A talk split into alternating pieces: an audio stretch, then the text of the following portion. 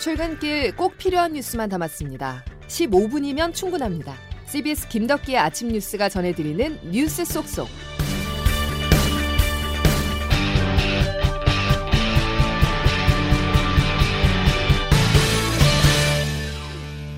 여러분 안녕하십니까? 8월 17일 김덕기 아침 뉴스입니다. 공정과 상식을 내세운 윤석열 대통령이 오늘로 취임 100일을 맞았습니다. 지난 100일을 요약할 수 있는 단어로 누군가는 쇄신을 또 다른 누군가는 위기를 꼽고 있는데요. 여러분은 어떤 말이 떠오르십니까? 오늘 김덕기 아침 뉴스에서는 각 분야별로 윤석열 정부의 국정 운영을 점검해 보겠습니다. 우선 롤러코스터 같았었던 100일을 조태임 기자가 돌아봤습니다. 5월 10일 제왕적 대통령을 벗어나겠다고 선언한 윤석열 대통령은 용산 시대의 시작을 알렸습니다. 이 나라를 위해서 우리가 한번 신나게 일해 봅시다. 같이 하실 거죠? 역대 대통령 가운데 취임 후 최단 기간인 열흘 만에 가진 한미 정상회담은 무난하게 외교 무대에 대비했다는 평가를 받았습니다. 한미 양국은 서로의 훌륭한 친구입니다. 임기 시작 한 달도 안 돼 치러진 6일 지방선거는 여당의 압승으로 지방 권력을 탈환하며 국정 동력을 확보했습니다. 하지만 지방선거 후부터 위기가 닥쳤습니다. 김건희 여사의 봉하마을 방문 당시나 나토 순방 시 지인을 동행했다는 논란은 지지율이 급속도로 떨어지는 결과를 낳았습니다. 그럼 봉하마을이라는 데가 국민 누구나 갈 수 있는 데 아닙니까? 대통령 처음 해보는 거기 때문에. 취임 이후 불거졌던 검찰 편중 인사나 장관 인사들의 도덕성 문제가 불거질 때마다 장관 중에 이렇게 훌륭한 사람 봤어요? 뭐 과거에 민변 출신들이 아주 뭐 어, 도배를 하지 않았습니까? 전 정권과 비교하는 모습을 보였습니다. 여기에 더해 정부를 뒷받침해야 하는 여당 내 권력 다툼, 뒤이어 공개된 윤 대통령의 이준석 대표를 겨냥한 내부 총질 문자. 왜 3월 9일 날 대선 승리를 하고도 저는 어느 누구에게도 축하를 받지 못했습니다. 중도층 이탈 등의 결과를 나왔고 지지율은 30%가 붕괴됐습니다. 그리고 이후 급하게 추진하려 했던 만 5세 입학 추진 등 정책 혼선에 20%대 중반 지지율이라는 초라한 성적표를 받아들게 됐습니다. 모든 논란의 책임은 저에게 있으며 휴가 복귀 후 국민의 말씀을 겸허히 받아들이겠다고 했던 윤 대통령. 다 국민들로부터 나오는 거 아니겠습니까? 국민들의 관점에서 모든 문제를 다시 점검하고 취임 100일인 오늘 위기와 기회의 갈림길에 섰습니다. CBS 뉴스 조태임입니다. 전체 임기 5%에 불과한 100일을 평가한다는 게 과연 큰 의미가 있을까라는 생각이 들 수도 있지만 이번에 좀 이례적입니다. 국정 운영의 세계 축인 대통령과 정부 그리고 집권 여당이 각종 실책과 끊임없는 논란으로 임기 말 권력 누수 현상을 뜻하는 레임덕과 임기 초반을 합성한 취임 덕이라는 말까지 생겨나는데요. 따라서 이 취임 100일에 윤석열 정부가 위기와 기회에 서 있다는 분석입니다. 자, 가까이서 대통령을 지켜보고 있는 취재 기자 눈에는 지금 상황이 어떻게 어떻게 비춰질까요? 대통령실을 담당하는 취재기자와 이야기 나눠보겠습니다. 정치부 이정주 기자입니다. 어서 오시죠. 네, 반갑습니다. 이정주입니다. 예, 자 100일 동안 가장 큰 사건을 하나 꼽자면 뭐가 떠오르십니까? 어, 지지율 20%입니다. 취임 초만 해도 윤 대통령 지지율이 한 50% 안팎에 달했거든요. 예. 근데 100일 만에 각종 논란이 휩싸이면서 현재는 대다수 여론조사에서 20% 중반대까지 떨어진 상태입니다. 예. 민심이 이처럼 빠르게 이탈한 이유는 뭐라고 보십니까? 크게 보면 세 가지 정도 이유를 꼽거든요. 가장 먼저 이제 논란이 됐었던 게 이른바 사적 채용 논란. 대통령실 직원들을 어, 사적인 어떤 인연 있는 사람들 내지는 친인척 이렇게 대거 채용한 사실이 드러나면서 처음에 공정과 상식에 반하는 것 아니냐 이런 어떤 여론이 좀 일었고요. 예. 두 번째는 내부 총질 문자. 현재 이제 국민의힘이 집권 여당이 비대위로 전환되지 않았습니까? 예. 이 집권당이 지금 대통령 임기 초반에 비대위로 전환한 것 자체가 초유의 일인데 이 과정에서 이제 내부 총질 문자가 많은 영향을 미쳤습니다. 예. 그리고 세 번째는 만호세 입학 추진 정책 원선. 엊그제 그 교육부 장관도 이제 자진 사퇴하고 어제는 이제 교육 비서관이 교체되는데 이 부분도 가장 큰 실책으로 꼽힙니다. 예. 자, 이정주 기자께서는 딱 세 가지를 꼽아주셨는데 인사 논란 그리고 당 내홍, 정책적 혼선을 짚어주셨는데 그리고 지금 보면은 door stepping 있잖아요. 출근길 문답에 대해서 참 궁금해하시는 분들이 많거든요. 보통 기자들은 몇 시쯤 출근해서 준비를 하십니까? 기자들의 출근 시간은 보통 한 7시 반부터 8시. 저희는 좀 일찍 출근하고요. 예, 예. door stepping은 그 말 그대로 door stepping. 문을 나서면서 스텝을 하면서 이제 문답을 하는 거라서 윤석열 대통령의 출근 시간에 맞춰져 있어요. 예. 대략 8시 45분부터 9시까지 그 사이에 이제 출근을 하고 대통령실에서 미리 그 출근 시간을 자동차가 이동하는 시간이 있으니까 예견해서 알려주거든요. 그럼 미리 대통령실 그 청사 입구로 기자들이 나가 있습니다. 예. CBS 기자들도 질문을 받기 위해서 뭐 여러 가지 준비를 하실 텐데 어떤 점을 미리 대비를 하시는지도 궁금해요. 네, 사실 저희도 매일매일 이슈는 그 사람마다 보는 눈이 크게 다르지 않거든요. 어떤 날은 경찰국 뭐 신설 논란이나 어떤 날은 수해 논란 이런 식으로 아침에 주요 이슈들에 대해서 국정 최고 책임자인 대통령의 의견을 듣기 위해서 저희 팀 내에서 취합을 하고 다만 이게 취합한다고 질문이 잘 되는 건 아니더라고요. 예. 아무래도 경쟁이 심하다 보니까 현장에서 실제로 각본 없이 진행되거든요. 그러다 보니까 약간 눈치 싸움이 있어요. 기자들 사이에서도. 예. 네, 그래서 그 질문을 던지는 타이밍, 윤 대통령이 발걸음이 멈추는 순간에 가장 먼저. 근데 또 이걸 잘하는 분들도 있더라고요. 예. 정치 신인이라 그런지 확실히 역대 대통령들의 엄숙주의와는 확연히 차이가 있습니다. 네, 아무래도 그는 양날의 검인데 장단점이라고도 처음에는 좀 평가가 됐었어요. 지금도 그렇고요. 근데 문제가 뭐냐면 이 도우 스태핑 같은 경우는 대통령실 내부 관계자들의 얘기를 들어보면 역대 대통령들이 보통 정치적으로 많이 일가를 이룬 달변이지 않습니까? 예. 근데 이 달변가들도 도우 스태핑을 시도를 하지 않았거든요. 그러니까 이게 백악관에서 시작된 그 영미권의 좀 문화인데 우리나라 대통령들은 역대 시도한 대통령이 별로 없어요. 그러니까 별로가 아니라 아예 없죠, 사실은. 예. 근데 이걸 시도하면서 여러 가지 약점이나 리스크가 좀 노출될 수 있다는 지적이 있었어요. 그럼에도 불구하고 윤 대통령이 이거를 인수위 때부터 처음으로 시도를 한 거예요.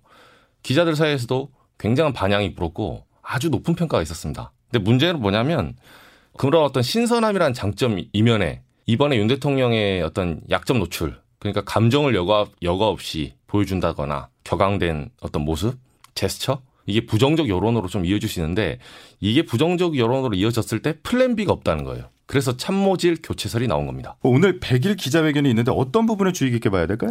어, 가장 중요한 것은 아무래도 인적 쇄신이죠. 지금 여러 가지 말이 나오는데 초반에는 수석 중에 한 서너 명 그리고 김대기 비서실장 교체설까지 있었습니다. 예. 근데 아무래도 가장 중요한 거는 대체제가 없거든요. 지금은 비서실장을 대체할 사람이 이제 그런 문제 때문에 인사폭을 좀 소폭으로 줄이고 다만 이제 홍보와 정무라인 정도만 소폭으로 교체하는 쪽으로 가닥을 잡은 것 같습니다. 예. 알겠습니다. 그래서 인적 쇄신에 대한 그 부분을 잘 봐야 된다. 그리고 전반적으로 이제 국정 운영에 대해서도 밝힐 거잖아요. 소회를. 그렇죠. 예. 그동안 100일 동안 사실은 첫 시정연설에서 윤 대통령이 3대 개혁을 내세웠었어요. 노동개혁, 교육개혁, 그리고 연금 개혁. 예. 예. 근데 이 부분이 사실은 복지부 장관과 교육부 장관 두 수장이 아직도 임명이 안 됐어요. 그런 어떤 지지부진한 상황과 자신의 소유에 대해서도 좀 말을 좀 할 것 같습니다. 예, 여기까지 들었습니다. 이정주 기자였습니다. 이어서는 경제입니다. 윤석열 정부는 출범과 동시에 고물가와 고금리, 고환율이라는 이른바 삼고와의 싸움에 직면해 있습니다. 돌파구를 찾기 위해서 각종 민생 대책들을 쏟아내고 있는데요. 경기 회복 여부가 윤 대통령 지지율 반등의 열쇠가 될 거란 전망입니다. 보도에 장규석 기자입니다. 윤석열 대통령 취임 후 치솟는 물가는 경제팀이 풀어야 할 최우선 과제였습니다. 추경호 부총리입니다. 모든 부처는 물가 안정을 최우선 과제로 삼고 직접 윤 대통령 취임 후 100일 동안 9차례에 걸쳐 거의 열흘에 한 번꼴로 민생, 물가 안정 대책이 나왔고 유류세 최대폭 인하, 할당 관세 인하 등의 각종 처방이 동원됐습니다. 하지만 소비자 물가는 5월에는 전년 대비 5.4%, 6월에는 6.3%, 지난달에는 6.8%로 올라 1998년 외환위기 이후 24년 만에 최고 상승률을 보이며 여전히 서민 경제를 짓누르고 있습니다. 고물가에 어쩔 수 없이 통화당국은 금리를 올려 시중에 풀린 돈을 걷어들이기 시작했는데 지난달에는 한국은행이 사상 초유의 0.5%포인트 금리 인상, 이른바 빅스텝을 단행했습니다. 그러자 전세 대출 등의 시중 금리는 6에서 7%대로 올라 대출자들은 고금리와 고이자 부담에 허덕이고 있습니다. 이런 가운데 환율이 달러당 1,300원대를 넘어가면서 원자재 등 수입 물가도 치솟아 넉 달 연속 수출보다 수입이 많은 무역 적자가 발생하고 있는 상황. 경제 성장률도 올해 2%대에 그칠 걸로 예상되면서 우리 경제 체력마저 고갈되는 게 아니냐는 걱정이 커지고 있습니다. 대통령 지지율이 곤두박질 치는 것도 지금 경제 상황과 무관치 않은데요. 윤 대통령 취임 100일, 고물가와 고금리, 고환율 등 이른바 3고 현상에 꼬인 매듭은 아직 해결의 실마리조차 보이지 않고 있습니다. CBS 뉴스 장규석입니다.